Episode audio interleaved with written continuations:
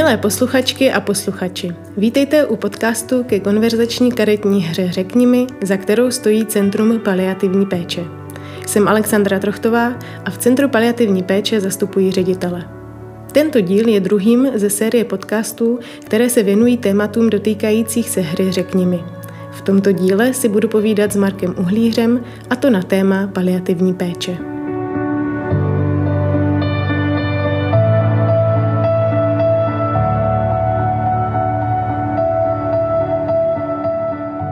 Marek Uhlíř je zdravotník a manažer ve zdravotnictví. Šest let vedl mobilní hospic Cesta domů, dnes pracuje na Pražské záchrance a v Centru paliativní péče. Je jedním z průkopníků systémových změn v paliativní péči v České republice. Marku, vím, že máš rád data. Nazdílil bys s námi zajímavá data o tom, jak se umírá v České republice? Tak já eh, děkuji za ten úvod. A než řeknu první číslo, tak myslím, že můžeme říct jedno příslovce, které když tak eh, pak můžete vypípat, ale v České republice se umírá blbě. A to, co je na tom obzvlášť frustrující, není ani tak to, že se něco odehrává blbě, protože lecos se u nás odehrává třeba blbě, ale uh, umírání v České republice je podle mě se odehrává blbě zbytečně že myslím, že už jsme si zvykli, že dálnice stavíme blbě, protože třeba máme špatnou legislativu nebo máme neobratné procesy nebo to někomu vyhovuje. Ale v České republice se umírá blbě, aniž by se našel kdokoliv, komu by to vyhovovalo, nebo jakýkoliv racionální důvod, proč se to děje. A to už teď nejsou dojmy, ale jsou to právě podložená data. Tak eh, já teď nevím, s jakým přesně eh, pořadí bych je měl tahat z klobouku, ale ten nejnotoričtěji známý údaj je, že 80% z nás by si přálo dožít eh, někde doma mezi svými. 80% z nás dožije přesně opačně, to znamená někde v instituci, v lůžkovém zařízení, v lůžkovém pobytovém zařízení sociálních služeb. A tohle číslo se sice mění, ale jenom velmi pomalu. Pořád ještě Česká republika je šampionem mezi všemi zeměmi OECD v umírání za akutní terminální hospitalizace, která trvá řádově desítky hodin. Další číslo, které vždycky mě překvapí, je to, že studie Odicus, která běžela ve Všeobecné fakultní nemocnici, tak analyzovala zhruba tisíc úmrtí, ke kterým dojde ve fakultní nemocnici během jednoho roku. A zpětně se ukázalo, že většina z těchto úmrtí pro personál není žádným překvapením. Jde o terminální progresy nevylečitelného onemocnění, která má predikovatelnou trajektorii, je jasné, kam ten stav směřuje, každá zdravotní sestra na tom oddělení to ví. A naopak téměř ve všech případech těch tisíce úmrtí se ukázalo, že pro rodinu ta zpráva, že jejich blízký zemřel, přichází jako blesk z čistého nebe. A takových čísel můžeme najít spoustu, spoustu, spoustu. V Praze víme, že každý třetí pacient, který je onkologicky nemocný, tak jeho umrtí předchází opakované výjezdy záchranky, které vlastně nemají už žádnou možnost prospět kvalitě života toho pacienta. Můžeme mluvit o tom, že podle statistik ÚZISu každá pátá hospitalizace člověka nad 75 let skončí úmrtím bez ohledu na to, s čím ten člověk do nemocnice vůbec přichází. Takže debaty na téma nebo výroky typu byl bych rád, aby na babičku se v nemocnici někdo podíval, protože se nám zdá, že se zamotává při chůzi nebo že se jí huří, tak zvlášť v době koronaviru v nemocnicích eh, vlastně jako na jedné straně je ten problém eh, toho, že se zhoršuje funkční stav toho seniora, na druhé straně prostě 20% pravděpodobnost, že už ho nikdy neuvidím ve chvíli, kdy ho do té nemocnice odvezu, protože tam prostě chytí nějakou eh, nemoc, nozokomiální nákazu, umře na urosepsy nebo podobně. Eh, tak nevím, jestli má cenu v tom takhle pokračovat dál, protože je to dost neradostná statistika, ale můžeme si říct i ta čísla, která se mění. To mezi ty nejlepší je, že se pořád zvyšují počty lidí, kteří právě dostanou šanci dožít doma za podpory domácí paliativní péče. Můžeme říct, že se během koronaviru zdvojnásobil počet pacientů, kteří dostali tu šanci, protože najednou tlak na lůžka způsobil to, že nemocnice se vyprázdnily a, a, a najednou prostě něco, co 20 let nešlo, tak najednou to šlo, ku podivu. Můžeme mluvit o tom, že přibývá počet eh, nemocnic, ve kterých funguje konziliární paliativní tým. Přibývá počet atestovaných lékařů, kterých dneska, jestli se nepletu, je kolem 150, takže dlouhoplatný argument, že lékařů, odborníků, dvou atestovaných v oboru paliativní medicína je málo, už je lichý, protože jich máme hodně, jenom prostě je potřeba vědět, že to, že jich je hodně, ještě neznamená, že budou automaticky pracovat v hospicech nebo v těch paliativních týmech. A jak bys definoval paliativní péči vlastními slovy někomu, kdo o paliativní péči nikdy nic neslyšel? Mhm, myslím, že se dá použít, že není potřeba vymýšlet nějakou další definici a dá se vzít kterákoliv z těch, které se dají najít na Wikipedii nebo těch, které jsou eh, dostupné na webu Centra paliativní péče nebo VHO. Všechny z nich mají společné dva klíčové faktory, které stojí v centru paliativní péče. A to ta jedna část té věty je, že je to aktivní přístup a druhá část té věty je, že je zaměřena na kvalitu života pacientů s nevylečitelným onemocněním. A tyhle dva faktory pro mě jsou klíčové v tom, že jakákoliv péče nebo zdravotní výkony, které nejsou aktivním přístupem, jakýkoliv zacházení s pacientem, které nemá nějakou aktivní složku, aktivní zájem o toho pacienta, tak není paliativní péčí. A péče, která není vedena se snahou zkvalitnit pacientův život, taky nemůže být paliativní péčí. A ono to zní trochu obecně, ale znamená to, že pokud tvrdím, že pacient je v paliativní péči, ale nikdo se ho nezeptal, co je pro něj důležité, jaké hodnoty jsou teď v závěru života pro něj důležité, nebo mu dokonce nikdo ani neřekl, že je v závěru života, přestože se na to třeba zeptal, tak ten pacient není v paliativní péči. Je to pacient, který by měl benefit z paliativní péče, ale to, že nedostává antibiotika nebo to, že nebude resuscitován, neznamená, že je v paliativní péči. V paliativní péči by byl, pokud by někdo mu dával, plánoval a prováděl zdravotní péči, která je aktivní k tomu pacientovi a přispívá ke kvalitě jeho života. A kvalitu života umí nejlíp posoudit sám ten pacient, takže v centru tohohle všeho je otázka, co bych o vás jako váš lékař nebo vaše sestra měl vědět, abych věděl, co je pro vás v životě důležité, co přispívá k vaší kvalitě života. A přiblížil bys nám, pro koho je paliativní péče určena a kdo a kde ji poskytuje? Zase si můžeme buď to pomoct definicí, anebo si to intuitivně říct. Definice podle zákona o zdravotních službách by nám řekla, že je to v podstatě jakákoliv zdravotní péče, která má za cíl snížit utrpení v závěru života v podstatě. A je to správná definice. A zároveň si můžeme říct, že asi intuitivně cítíme, že paliativní péče se týká hlavně pacientů, kteří mají právě nějakou očekávatelnou trajektorii. Ta nemoc každá míří od někud někam. V jednu chvíli tam ještě třeba je ve hře úplné vyléčení, takzvaně ad integrum. V jednu chvíli je jasné, že už se hraje jenom o vyléčení do co nejlepšího možného stavu, ad optimum takzvaně.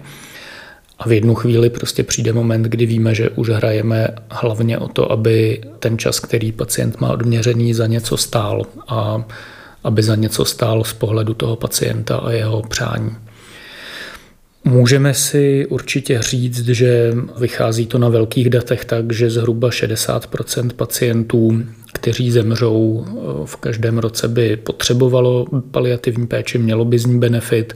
V České republice to představuje zhruba 70 tisíc lidí. Velmi podrobná data máme pro Prahu, kde víme, že těch lidí podle umrtních listů a hospitalizační historie je nějakých zhruba 7 tisíc. A víme o nich vlastně úplně všechno, o těch lidech ve chvíli, kdy se díváme do databází v národních registrech. Zároveň o nich nevíme nic, když bychom mluvili ne o minulém roce, ale mluvili o dnešku nebo zítřku, někde tam venku. Prostě jsou pacienti, kteří teď potřebují paliativní péči, zítra pro ně bude pozdě, ale oni ji nedostanou, protože jim nikdo neřekl, že paliativní péče je něco, co by měli začít o tom uvažovat nebo i dokonce schánět a to takže dneska. A druhá část té otázky bylo, eh, kdy a jak je poskytována. Tak podle definice je poskytována ve všech odbornostech, což znamená, že pokud zdravotní péči s cílem zmírnit utrpení a ulevit od příznaků nemoci poskytuje praktický lékař nebo rehabilitační pracovník nebo kdokoliv další, kdo je zdravotnickým pracovníkem, tak poskytuje paliativní péči. Většinou aniž by o tom věděl. A přesto to může být skvělá a velmi důležitá paliativní péče. To je takzvaná obecná, je paliativní péče, která je poskytovaná pod jinou odborností, než je paliativní medicína. Jakoukoliv jinou. A pak je paliativní péče specializovaná a ta je poskytovaná lékařem, který kromě svojí základní atestace má ještě nástavbovou atestaci v oboru paliativní medicína a toho nejčastěji najdeme eh, buď ve fakultní nemocnici, nebo v lůžkovém hospici, anebo v domácím hospici, anebo v ambulanci paliativní medicíny, kterých je ale velmi málo. A ty už jsi zmínil hospic. Dokázal bys nám mm, popsat, co je to hospic a jaké typy hospiců existují? A tady se dostáváme někam, kde už nám žádná definice nepomůže, nebo aspoň v češtině ne, protože máme definici v zákoně, která vlastně říká, že kdokoliv, kdo poskytuje nějakou péči lidem, kteří mají chronické onemocnění v terminální fázi, jsou hospicem a stačí, aby se prohlásili hospicem. Ale určitě dobrým vodítkem může být třeba eh, interaktivní mapa poskytovatelů paliativní a hospicové péče, kde se dá filtrovat podle různých druhů, regionů a tu najdeme na webu www.umírání.cz, který provozuje Cesta domů. Všechny ty údaje jsou pravidelně aktualizované, takže člověk se nemusí bát, že by narazil na údaj, který už neplatí. Žádná jiná databáze, která by byla takhle obsáhlá a zároveň pravidelně aktualizovaná, neexistuje. A jak poznám, že ten hospic je dobrý? Hmm, Alexandro, ty jsi rodila nedávno dvě děti. Jak si poznala, že porodnice je dobrá? No, každému vyhovuje něco jiného. A podle čeho se rozhodovala ty? Podle velikosti, přístupu, místa. Mm-hmm tak většina lidí by si hledala i hospic podle podobných měřítek. Co určitě bych doporučil ve chvíli, kdy člověk hledá jakoukoliv službu pro svoje rodiče nebo pro sebe, ať už je to sociální nebo zdravotní služba, tak je dojít se tam podívat a nespolehnout se jenom na to, co vytvořil dobrý grafik na webu, protože prostě tu osobní zkušenost nemůže žádná prezentace nahradit. A myslím si, že dojít se podívat do domova pro seniory nebo dojít se podívat do hospice, dojít se podívat do porodnice nakonec je vždycky nejlepší, protože okamžitě ucítíš, jaká atmosféra tam panuje, ucítíš, jestli lidi se na tebe usmívají nebo jestli tě pozdraví vycítíš, jestli když někoho zastavíš, tak říká nechte mě bejt, anebo jestli řekne, s čím vám můžu pomoct. A tohle prostě platí pro všechny zdravotní sociální služby obecně. A jak se můžu jít podívat do mobilního hospice? Můžeš se jít podívat do mobilního hospice. Většina z nich eh, jednak provozuje eh, sociální poradenství, kam můžeš buď to se objednat a přijít, anebo přijít i bez objednání a tam ti poradí s tím, jaké druhy péče přicházejí v úvahu, když hledáš pro někoho ze svých blízkých, kdo jí předepisuje tu péči, jak se hradí, ale klidně to může být tak, že zavoláš a řekneš, uvažujeme o péči pro osobu tu a tu, chtěli bychom se k vám přijít podívat, je to možný. A možná taková jako zajímavost, perlička, Určitě něco říká o organizaci, když už jsem jako říkal, že dívat se na ten web moc nedává smysl, ale podívat se na web do sekce kontakty a vidět, jestli tam jsou jména konkrétních lidí a telefony na konkrétní lidi a dokonce fotky na konkrétní lidi taky napovídá, že je to pravděpodobně vstřícnější a ličtější zařízení než to, které tam má jediný kontakt info, zavináč a doména a není tam žádný konkrétní jméno a není tam fotografie nikoho jiného než ředitele třeba. A v České republice a možná i jinde ve světě je často paliativní péče skloňovaná společně s eutanázií. A jaký je v tom rozdíl? Mm, já bych řekl spíš, jako řekněme si, co má společného, protože těch rozdílů je nepočítaně a mohli bychom o tom natočit 10 sérií podcastů a spíš jediná styčná plocha je to, že se nějakým způsobem dotýká lidí v terminální fázi nevylečitelného onemocnění a nějakým způsobem se dotýká možnosti volby toho pacienta, co sám pro sebe si přeje. A to je všechno. Víc eh, styčných bodů tam nevidím. Aspoň já osobně ne. Bohužel v České republice není dostupná paliativní péče. Dokážeš odhadnout, kdy bude víc dostupná? Ta situace se lepší rok od roku, například ty konziliární týmy v nemocnicích eh, mají řádově prostě desítky procent víc pacientů každým rokem, než měli v roce předchozím. A blížíme se k situaci, kdy téměř každý, kdo chce informace o paliativní péči, tak je může dostat, a to i ve svém regionu. Blížíme se situaci, kdy téměř v každém okrese bude alespoň nějaká infrastruktura pro poskytování paliativní péče. Ale samozřejmě toho stavu, kdy každý pacient, který by měl z ní benefit, se k ním dostane, máme ještě daleko. Možná spíš než kdy to nastane, si můžeme říct, co je největší překážkou toho, aby ten stav nastal. A my se s tím často potkáváme, když mluvíme s poslanci a senátory, kteří říkají, řekněte nám, jaký zákon máme změnit a my to rádi uděláme a budeme novelizovat a my říkáme, všechna legislativa je v pořádku. To, to není problém v tom, že by zákon něco neznal nebo upravoval špatně. Není problém ani v tom, že by ta péče byla dramaticky špatně hrazená, i když prostor pro zlepšování tam vždycky je.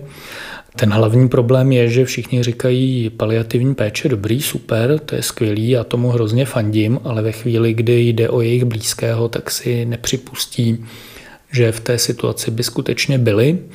Ve chvíli, kdy jde o jejich blízkého, který postupně eh, ztrácí vědomí, tak si nepřipustí, že mm, bylo potřeba s ním dneska začít nejpozději mluvit o tom, co by si přál a co vlastně chce. A vůbec eh, prostě to, ten náš přístup, že když se o smrti nemluví, tak se nepřivolá, tak eh, dělá mnoho zla. Na začátku jsme začínali mluvením o datech, tak tady bych upozornil na jeden skvělý výzkum, který dělala agentura Stemmark, kdy se ptali pacientů a zároveň lékařů. A lékařů se ptali, kdo očekávají, že začne konverzaci o tom, jaké má onemocnění prognózu a, a vůbec jak, jak se může vyvíjet dál. A ukázalo se, že lékaři v drtivé většině počítají, že kdyby pacient chtěl informace o svém zdravotním stavu vědět, tak se na to zeptá. A pacienti v drtivé většině předpokládali, že kdyby lékař věděl o tom, že jejich zdravotní stav je vážný nebo že dokonce mají nevylečitelnou chorobu, tak očekávají, že tenhle ten rozhovor začne lékař. A tohle v tuhle chvíli považuji za největší překážku rozvoje paliativní péče, protože je to jako kdyby všichni věděli, že v sedmi letech mají dítě do školy, ale nikdo to neřekl jeho rodičům. A prostě dokud nezačneme mluvit o tématu smrti a připouštět si, že se může týkat i mě a může se mě týkat za dva měsíce a že se může týkat mých rodičů a všech mých blízkých, a vlastně jako nikdy není pozdě s ním začít mluvit, ale je potřeba to někdy udělat, tak se nepohneme. A i proto karty nebo karetní hra, řekněme, bude sázím boty významným přínosem do debaty o paliativní péči, protože úplně nenásilným způsobem eh, dokáže rozehrát tuhle tu debatu, aniž by to bylo úplně eh, jako nepřípadný, nebo to bylo té situaci nepřiměřen. Eh, můžeme si ji zahrát já s mým bráchou nebo s mojí mámou. Díky Marku za dnešní podcast. Byla velká radost tě slyšet, jako vždy. A milé posluchače a milé posluchačky zvu na náš další díl v sérii podcastů ke karetní konverzační hře Řekni mi.